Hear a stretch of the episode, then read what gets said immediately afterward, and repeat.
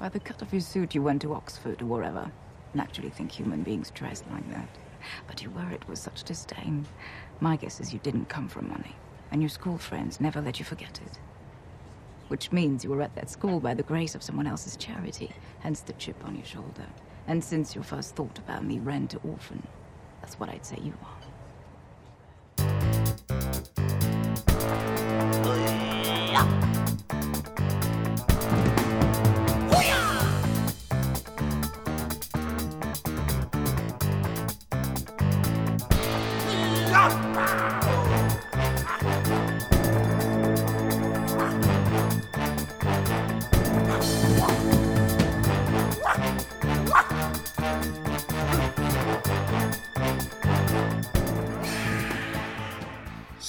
We continue our exploration, our definitive, exhaustive exploration of the Bond movies with the second Casino Royale, which I think was 2006. Is there any truth in that? Yeah, something like that. And we've never had more of a disagreement in discussion of films than we did when we were talking about another Bond film, which was um, it was a Brosnan one. It was The world is not enough. The World Is Not Enough, and you uh, clearly telegraphed at that point that you're not a fan of the Daniel Craig Casino Royale. So I approached this one with trepidation, expecting like a major, major fistfight over it. However, it has to be said, having rewatched the film, because I saw it years ago when it first came out, having watched it again, I think that there's going to be quite a lot of scope for agreement over this. Interesting. A lot of people loved Casino Royale when it came out. I did. And then when you ask them for specifics, they go a bit quiet because I think it's all spectacle and no substance. And we're watching this on the back of having just done Goldeneye, which we both loved. Goldeneye is a forgotten classic, one of the best Bonds. But it also highlights, I think, a lot of the flaws in this one. Very true. And I think this is perfectly serviceable popcorn, but it's not a Bond film. Well, I uh, well, we can start disagreeing at this point. I want to get in first, early and hard, with by saying, and I know this is going to have you frothing at the mouth, that I do think that Craig is the best Bond since Connery. What, including uh, George Lazenby? Including George Lazenby, I've never really rated Lazenby. Well, I mean, you're wrong. How, but I, yeah, I'm quite willing to uh, re- reassess that because I haven't seen the film. I don't think I've seen uh, On Her Majesty's Secret Service for decades. I was going to say since it came out, but I must have seen it since then, but not for a long time. Well, going by the books alone, I would agree that Daniel Craig does come across. He has the arrogant, unlikable nature of Bond. Can I just Um, s- interrupt yeah. by saying that they in this film they refer to him as a blunt blunt instrument, which is uh, a Fleming phrase, isn't it? Yes. Um, I also thought you thought you were about to say blonde then, but oddly enough, he's the first Bond with the right hair colour. You're kidding! I didn't know Bond was blonde. Is that true? Yeah, he's he's uh, he's got light hair in the books. Well, it's it's hilarious because when they announced him as being the next Bond, I thought that won't work because he's blonde and Bond has to be dark. I mean, uh, you, you're you're always right about these things, but I'm amazed because the reason I'm amazed is the first Bond comic strip, which is a newspaper strip drawn by a guy called Horak, uh, was supposed to follow Fleming's description, and that guy, the Bond in that was definitely black haired, wasn't he? Yeah, but it's very difficult to do fair hair in a black and white comic strip. Ah, very true.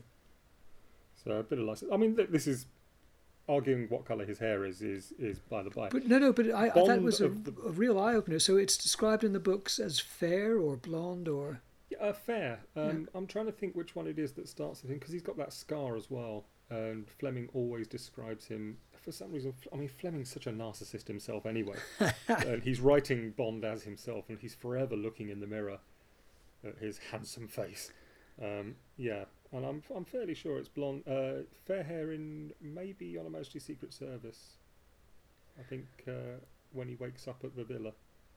Yeah, well, no, that's that's fascinating. So, okay, I think Craig is great. And when the film came out, Casino Royale in two thousand and six, I loved it. And I I remember I went to see it, and there's some there's two blokes who were queuing up to see it as well, and one of them had already seen it, and he dragged his friend along, and he said, oh, you can't wait to see it. There's none of that camp nonsense. It's really, you know, like it's a really complete reinvention. And the, he wasn't wrong. I, but I remembered it as being this fantastic movie. And when the title sequence came on, I thought it was a lovely title sequence, really nice. Now, that is one of my few positives. I think the title sequence looks beautiful, but I've never heard that song in my life.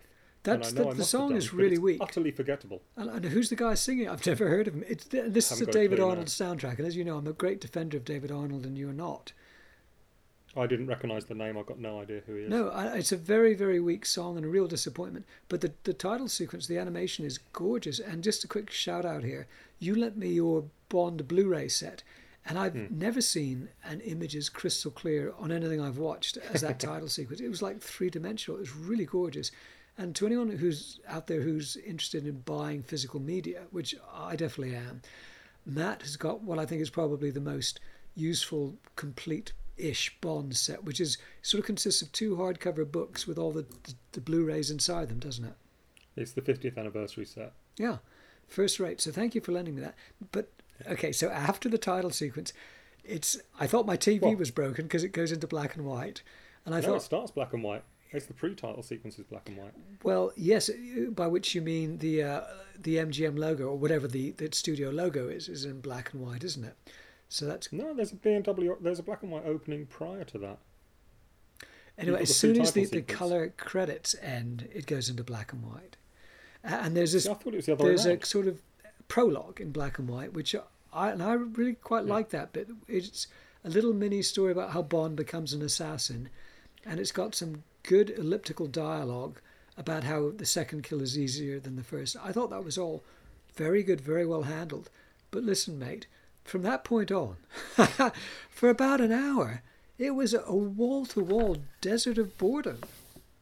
Well, I mean, one of the main problems I had is it took me some time. I think it's on my third page of notes where I say, "Oh, it's a prequel." so it's, it's basically supposed to be a reboot, Yeah. which I hadn't noticed, and a lot of the damage with that is done by having Judi Dench back as M. Oh, because she had uh, she'd been in the Brosnan bonds, yeah. Yeah, um, it's. I, I just assumed he was up for another assessment, same as he was in Goldeneye. It's, it, it. I don't think it signals up that it's a, a, a reboot clearly enough. Well, I'd sort It of, does as it goes uh, on. I disagree slightly because there's uh, that bit in the black and white. It's about how he first gets his double O status, and to anybody in the world who doesn't know what that means, it's his license to kill. But yes, it. I agree about the hour of board. But it was an hour of fury for me because I, It's I not like this- you to get upset. I have a common complaint with Bond films, and you keep poo-pooing it, but it's about the logic and the. It's, it's got to be a logical world that you're working in, and Bond has to be logical. And there follows a peculiar chase sequence very early on. Is this does it now? Is this the chase sequence that begins with the mongoose and the cobra? Yes. Okay, can I just say I loved the bit with the mongoose and the cobra, and that was as much as I loved. And I'd also wanted to add, we've now running a, a little for people who do keywords. We're now running a little mini series of podcasts involving mongoose. So there was a mongoose in uh, the Ken Russell film Lair of the White Worm, and one in this. So we've got to see how many more movies with mongoose is we can get into. Roger Moore has a line in I think Live and Let Die where it says you should never go in there without a mongoose. A words to live by. Yeah. Um, Bond.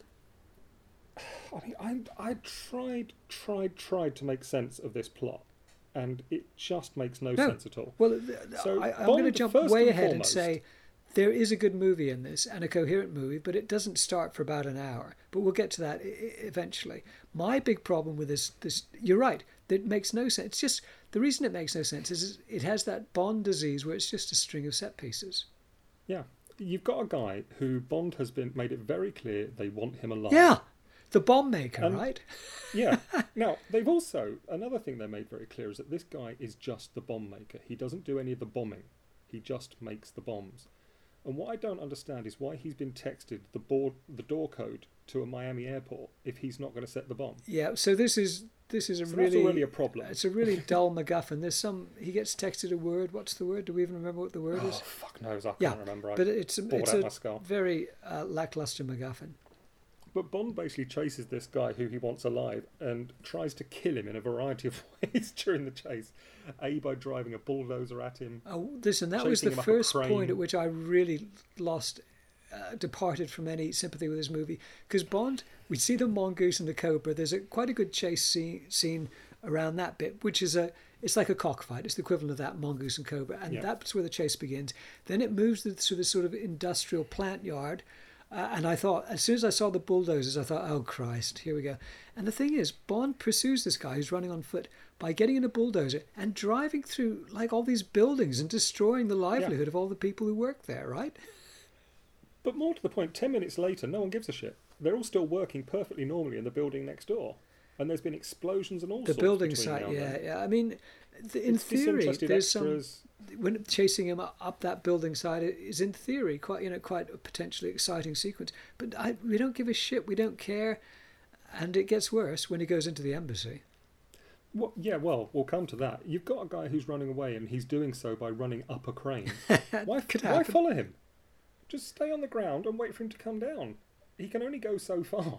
It's not like he's going to go Ah, further up. Yeah, I, I the whole thing makes no fucking sense. And these explosions and shit that have been going on on the building site, which turns out is right next to the embassy with loads of armed guards. now is You this think- taking place in Madagascar or did I dream that?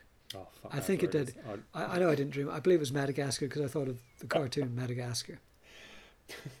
Um, yeah, all these armed guards, um, they're not even on any kind of alert. They're used to these explosions going off next door. And what the other thing I don't understand is when Bond does finally catch this guy, his way out is to kill him. Yeah, and he, he'd just said he'd given strict orders to a subordinate that he had to be taken alive. Yeah. It's Um, bollocks. but I have another problem with. this. I don't know if you did. It's Bond is racing through this embassy, which is I assume for an African republic, and he's beating the shit out of all these black guys. So you've got this kind of Aryan superhero who's beating up nothing but black guys, and I found that very uncomfortable watch. I don't know if that you felt that at all. The trouble is, they're not disposable henchmen. They are government employees. Yeah. Yeah. This is this is an embassy. It's not like he's in the middle of a stronghold for a, a fortune. I don't care what the regime's like in whatever country it is. Yes. This is not There is the way to go international about law. things. Yeah, and it's that destruction thing. We had it in View to a Kill as well, where he's um, basically fighting the, the San Francisco Police and Fire Department.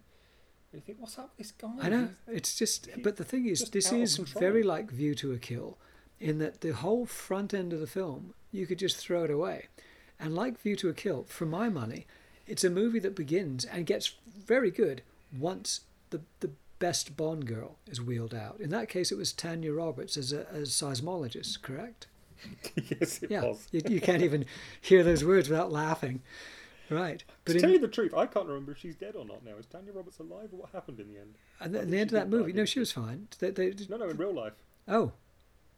She, I- she died over Christmas, then she came back to life, and then I think. I had no idea about Um, either of those things. No, yeah, it was really weird. She was reported as dead, and then her publicist says, "Well, she's not dead yet." And then a week later said, "Okay, now she's dead." Oh, that's terrible. We shouldn't be laughing. It's terrible. no, we shouldn't be, but it was just such a ridiculous situation that, as with always with social media, once someone's death is reported, it it goes viral. There's no going back. Um, Mm. So I don't know if we want to dwell on this really boring, really dre- well. Okay, let's Well, let's expand. There are other elements that I want to Yeah. focus on because um, something that cropped up in Goldeneye, which is quite an early incident. I mean, you could count the Lotus maybe in uh, Spy Love Me and things like that, but product placement Yes. um, is overboard in this film. And one of my big issues is I've got a note in my notes here that says Bond is like a teenage girl. He won't get off his fucking phone. He's forever playing with his mobile. I did. And- well, I didn't really notice that. I did notice that, and this is no fault of the the the, uh, the film, is that it's such a silly old phone. it's hilarious. Well, it looks so old, doesn't it? Never show modern technology in a film because it will date your film in seconds. Very quickly, yeah, especially a mobile phone. And, and I wrote here that that is one old mobile phone. yeah. Um, I so we agree on also, that. I don't think Bond should be using SatNav um, and relying on SatNav to find his way to a hotel in a 30 second shot of SatNav. And he also he has that text message with the the date and time on it. And all he needs is the date, and he can't remember it when he goes to the hotel. He actually has to look up the text on the phone again in another thirty seconds. I can sequence. never guess what's going to offend you. Well, I'm just These this seem- guy is meant to be good at his job. Bond can remember a fucking date.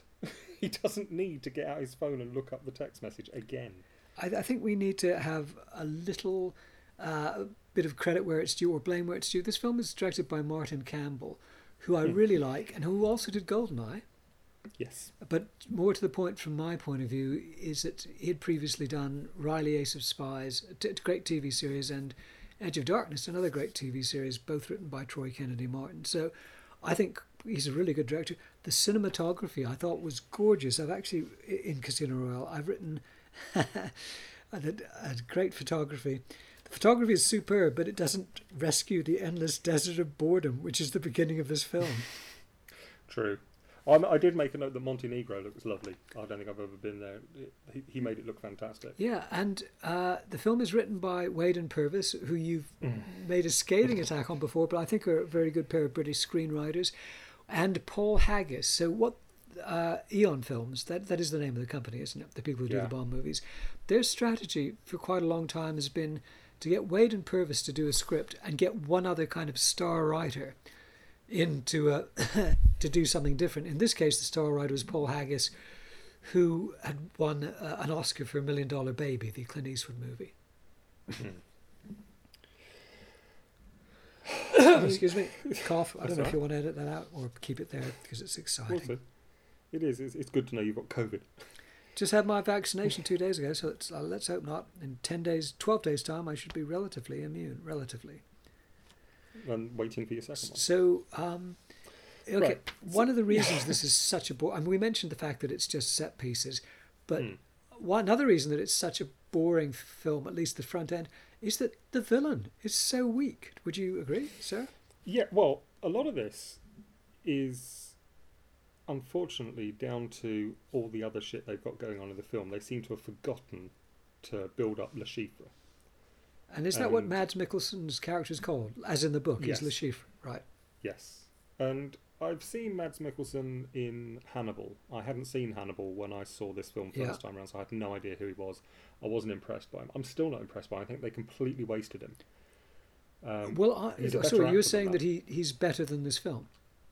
yes. Yeah, I, I, I don't think they got the best out of No. him. And I, I almost get the feeling that he probably noticed what was going on and just gave up.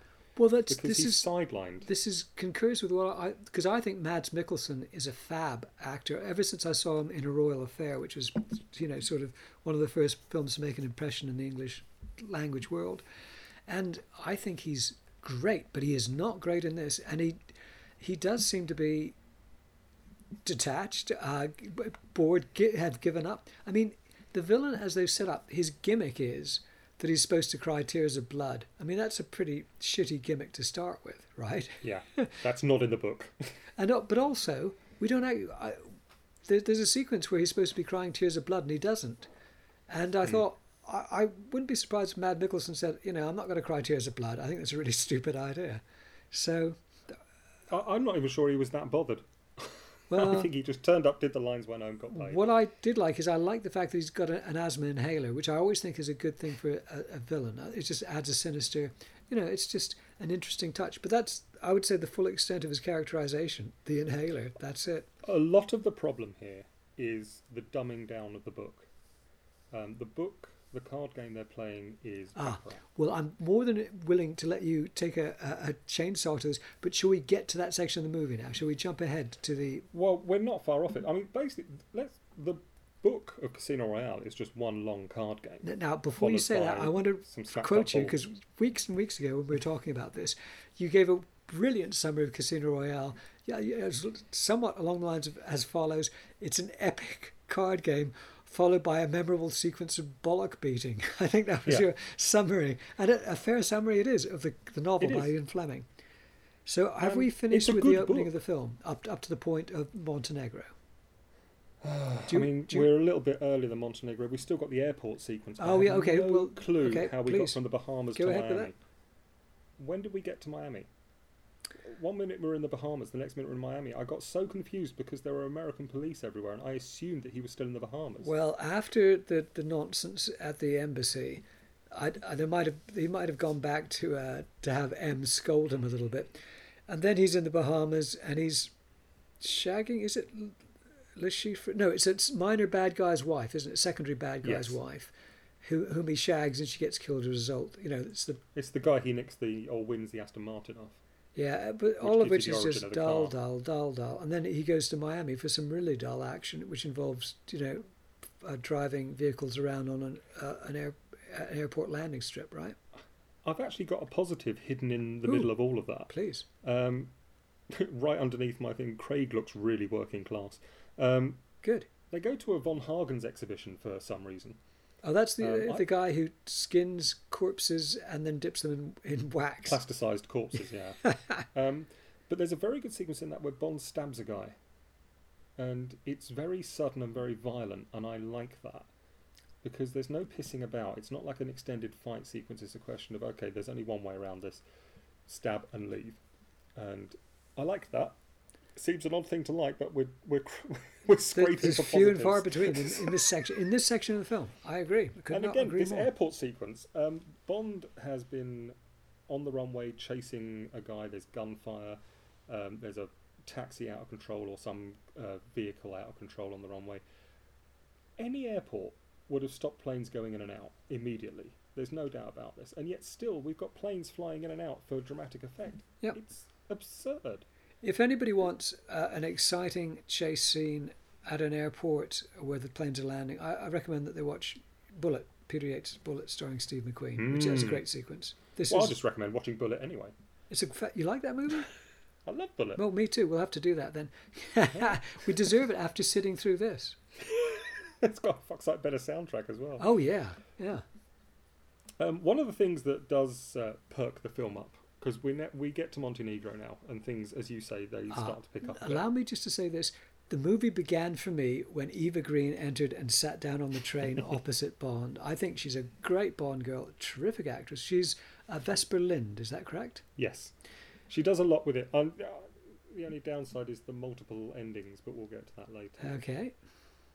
Um, but uh, not only her, you've also got uh, trying remember his name, Giancarlo Gianni- Giannini, um, who plays René Mathis, the local uh, police guy. Yeah, he's, he's sort of Bond's uh, helper in this. Yeah. Giancarlo Giannini is in pretty much every Giallo film you could watch, um, especially in uh, Black Belly the Tarantula. Tarantula uh, I think he's in Prostitute Murders. Hector the Mighty, I think he turns up. He turns up in everything. I He's just love that these solid. titles you're quoting. it's quite a, it's, a strange collection, but he's got so many credits. I would imagine because I can't think of many films he's not in. Um, he's great. Well, I'm glad you like. I thought he was fine, but it was Eva Green who knocked me out. I've written Eva Green is great. We could just start the film when she appears. I really do think you could just cut everything before that, and you'd have a better movie. I've also written. Well, it is a bloody long film as well. It's what two hours forty. Yeah, you could you could lose. You'd still have a decent sized film if you cut all that crap. I've written great jousting between the two, meaning Daniel Craig and Eva Green, but Bond and Hmm. Vesper. Uh, I've also written Montenegro. Question mark? No Riviera? Exclamation mark. I mean, the original novel was set on in the on the Riviera, wasn't it? Yes. But this doesn't seem to have bothered you, which is uh, I'm very surprised about. I suppose it depends where you can afford to film. If you spunked all your money on a stupid crane sequence at the beginning of the film, an airport But it- there's only so much you can No, do. but it didn't bother you particularly that it's now been moved to Montenegro, which I, I think that's very grown up of you. I don't. Well, I don't think the locations matter that much in Bond films. Uh, I know what does they- bother you though. Hmm. that that it's not uh, Baccarat, the game that they're playing, Baccarat, Yes. but it's Texas Hold'em. Now, I think that's a legitimate concern on your part, but I wanted to ask you this question: Isn't poker a better game for them to have put in the script if they're going to be talking about bluffing and tells and things like that? But they're not bluffing. Not a single person bluffs in this film. It's all won on good hands, and that never happens in poker.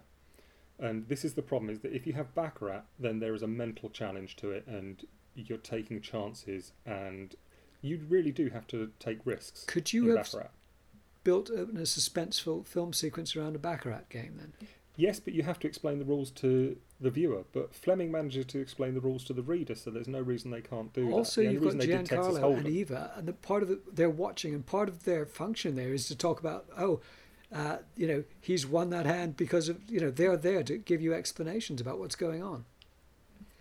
Yeah, the, here's the problem: is uh, the handling of the poker is so bad, and what it does. This is what happens to Le Chiffre, is it makes Le Chiffre just look like some twat because he has no skills whatsoever on display. It's entirely down to he keeps getting really good hands, and that doesn't happen in real life. You never get a good hand. You win with a pair sometimes if you're lucky. All right, but this game, um, towards the end of it, I mean, I realise we're leaping ahead a little bit here, but towards the end of it, I made a note of the hands that they win. The last hand is ridiculous. Four people go into the flop, which is when you've got all five hands, uh, all five cards drawn, and you're looking for hands, and you've got a flush, a full house, and a fucking straight flush. It's never, ever going to happen, ever. Well, you you know about these things. It didn't really bother me. I liked this entire sequence of the film. I particularly liked the bit where Bond orders his special martini with Yes. Lillet and everything, and everybody suddenly wants the same martini. And to viewers of a certain age, it'll recall the ad, "I'll have a Babycham." well, yeah, quite. Um, no, I really liked that. I, I thought that was really funny. If only because it took way too long. Rather than have it be a quick joke, they dragged it out with everyone changing their drinks order slowly to, yeah, go on, I'll have one as well. I like that. Um, and again, I've got another note here. He's still on his fucking phone. I I could not ever predict the things that are going to bug you, but I really like the movie from the moment that we have the, the shot of the train in Montenegro and Eva Green turns up. I think that it's a good movie from that point on. It is. Um, I, I'm not saying Eva Green's bad. I was, I was just a bit bored of Eva Green at the time because she was in every film for two years and then vanished. Could you name some of the, was it things like, well, tell me what some of the other films were, if you can remember. Uh, Dark Shadows. Yep. Um, there's another Tim Burton one I think she did actually. Uh, Peculiar Children. Was she in that one? Um, all I know is everything she turned up and she got a kit off in. Yeah, she, th- there was that th- sequel to 300, the Thermopylae film. She was in that, wasn't she? Not saying that. so that's another one to add to the list. But yeah, I, I, I liked her. I just didn't think she was. The trouble is because she's playing opposite uh, Daniel Craig. I think she comes across as more charismatic than she actually is as a character. Because Bond is so boring in this film, has no personality. Folks, I disagree. I think he's a great Bond and she's a great Bond girl. What can I say? He just he, oh. That is the only that scene on the train is the only one where he's of any interest at all because he's actually got some dialogue. This For the rest of the film, very, he has no dialogue. very dialogue. damning. Uh, I, I liked Um, it. I liked the whole casino bit. I liked the bit where he gets poisoned. I and I really liked the bit when leaving Montenegro, the the grand climax in Venice where they're in a sinking house. Now that was to me one of these crazy Bond inflated set pieces that really worked. I liked it a great deal.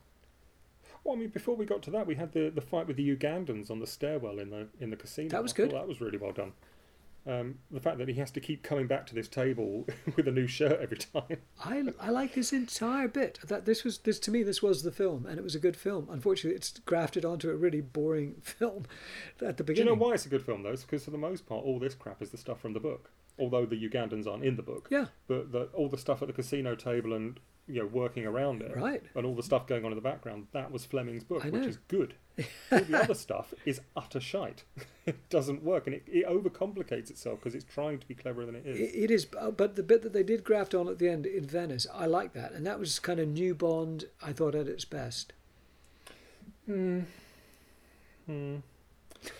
I sense, I I, don't sense your understand. enthusiasm. If we go to, uh, for example, Le Chiffre, Yeah. who has been shortchanged throughout the whole film, why kill someone who owes you money? I look. I'm not going to defend any plot element. I do want to say that I, when I saw this film the first time, I was astonished that they kept the testicle whipping sequence, which is straight out of the book, uh, and Yeah. in a film franchise where Bond's nads are more likely to be menaced with a laser gun, I thought Yeah. that this was really a, terrific uh, piece of adherence to the to, to the original. And in fact, Le Chiffre says you don't really need anything. Who needs sophisticated torture when you can just do this? They cut the bottom out of the chair, they sit Bond on it, and then he, he in the book I believe he uses a carpet beater. He does. But in the film, he uses this length of rope. But anyway, it's a very painful sequence, but uh, I thought true to the book and wildly effective. And again, I think Craig's very good in that sequence. Um, there, there's that line he has something about "you'll die." Um, what was it? Massaging my balls or something? I can't remember what it was.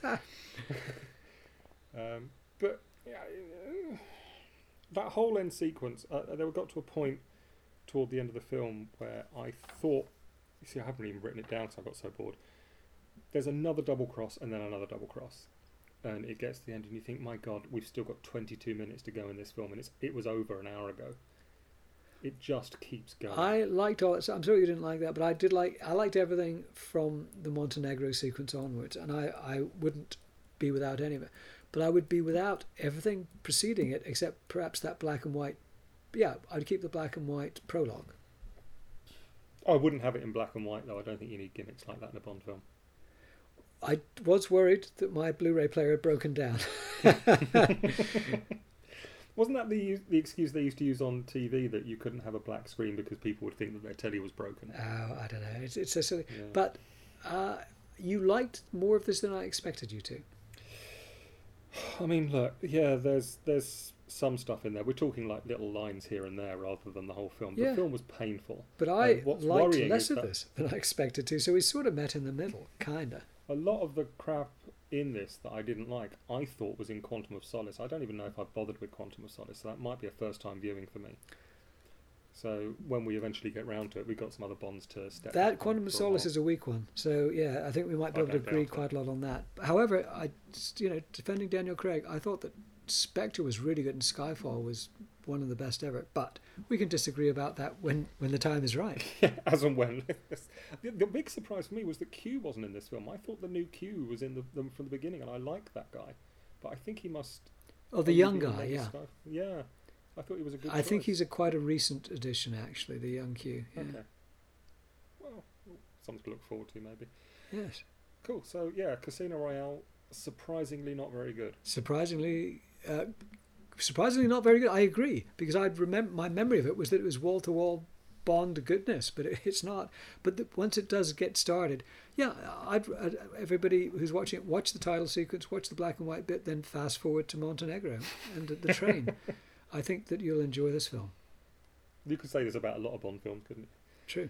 Well, I, as I say, View to a Kill was structurally very similar. The whole front bit with- at the uh, the stud stables was just, you know, please wake me when this is over. Hmm. Well, I think you might have the same problem with Living Daylights, which I think we're doing next. Yeah, and, and as I said, it's very similar in that it, it wakes up when there's a decent Bond girl, and also it has to be said there's some coherent story instead of just a bunch of stupid stuff going on. That's the spirit. Yay! Excellent. So James we- Bond will all- return. Yeah, we almost agree on this one. That's interesting. I know. I was such a relief because it was at daggers drawn for bloody. Was it View to a Kill? Wo- World is not enough. World is not enough. Twi- yes, that's right. Yes, that was not our finest hour. Oh, I think it was. Excellent. Well, on to the next one then. Grand.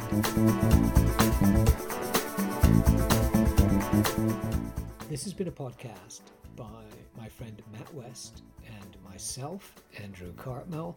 But very importantly, the music, the fabulous music you heard at the beginning and that you're listening to now, is by Joe Kramer. Thank you very much, Joe.